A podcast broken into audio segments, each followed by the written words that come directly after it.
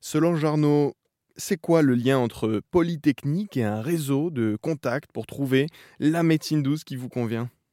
Alors, c'est un parcours de vie évidemment euh, qui m'amène là. Euh, je suis rentrée euh, dans la santé moi par la biologie, donc à l'époque le décryptage du génome, les petites cellules, etc. et puis j'ai travaillé dix ans dans l'industrie pharmaceutique où j'ai vu en fait notamment comment quand on vit avec une maladie chronique, on a besoin justement de prendre soin de soi. Et donc j'ai vu la complémentarité entre ces approches et la médecine conventionnelle. C'est vrai que dans la médecine euh, conventionnelle comme dans la médecine douce, il y a plusieurs points communs et on va retrouver, comme vous le disiez, en biologie spécialement, l'utilisation des plantes. Les plantes, au final, c'est ce qui va relier la médecine conventionnelle avec la médecine dite complémentaire.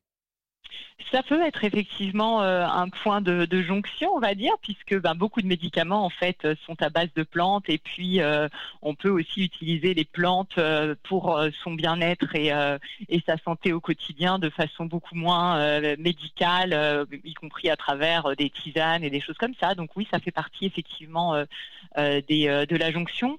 Après, nous, ce qu'on aime à penser chez Médoucine, c'est que les médecins eux-mêmes peuvent être un, un en fait entre euh, euh, euh, la médecine conventionnelle et l'usage des médecines douces, puisque beaucoup d'entre eux maintenant recommandent à leurs patients de consulter un sophrologue, un hypnothérapeute, un naturopathe, et ça c'est encore le meilleur lien que l'on puisse imaginer. Et ce qui est très intéressant dans votre parcours, et comme vous le soulignez entre les médecins, c'est justement cet échange qu'il y a entre conventionnelle et médecine douce, ou bien entre ce qui semble être du rationnel et du moins rationnel, parce que la médecine douce apporte toujours la méfiance chez certaines personnes, mais pour vous, non. Pour vous, euh, c'est vraiment une certitude. Vous qui en plus avez fait euh, Polytechnique, la médecine douce, c'est une certitude. Absolument, il y, a, quand même énormément de recherches euh, sur le sujet, euh, mais en fait, euh, on peut aborder le sujet de façon complètement différente. Aujourd'hui, on sait qu'il y a la moitié des Français qui les utilisent et ils payent de leur poche ces consultations à raison de 60 à 80 euros selon les pratiques et les lieux. Et non seulement ils payent de leur poche pour leur santé alors qu'ils n'y sont pas habitués, mais en plus ils en demandent et 99% d'entre eux, sur les plus de 100 000 avis qu'on recueille, recommandent leur consultation. Donc en vérité, pour moi, euh, c'est quand même une très belle preuve euh, de, ce de leur apport. C'est un parcours de vie, comme vous le disiez, mais vous avez dû tout de même sortir d'un certain schéma pour vous intéresser à des médecines non conventionnelles, des médecines complémentaires. Ça a demandé beaucoup de recul, du temps et de la patience de s'intéresser aux médecines douces.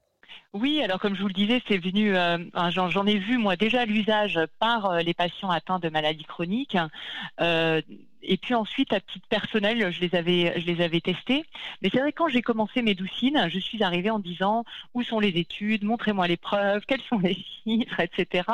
Et, c'est tout un, bah, c'est tout un domaine de recherche qui progresse et qui est, vraiment essentiel. Et en même temps, il demande en fait une façon de mesurer en fait l'impact qui est assez différente de celle d'un médicament. Donc aujourd'hui, il y a un tas de chercheurs, de médecins qui travaillent justement sur des méthodes d'évaluation pour les rendre plus adaptées euh, à ces pratiques parce que euh, bah, ce qu'elles apportent est plus global, plus du domaine du ressenti, du bien-être, et donc euh, bah, mesurer leur impact doit demander des, mesures un petit peu différentes de celles d'un médicament, par exemple. Les médecines douces, donc toujours très intéressantes pour la santé, selon Solange Arnaud, polytechnicienne et fondatrice du réseau Médoucine.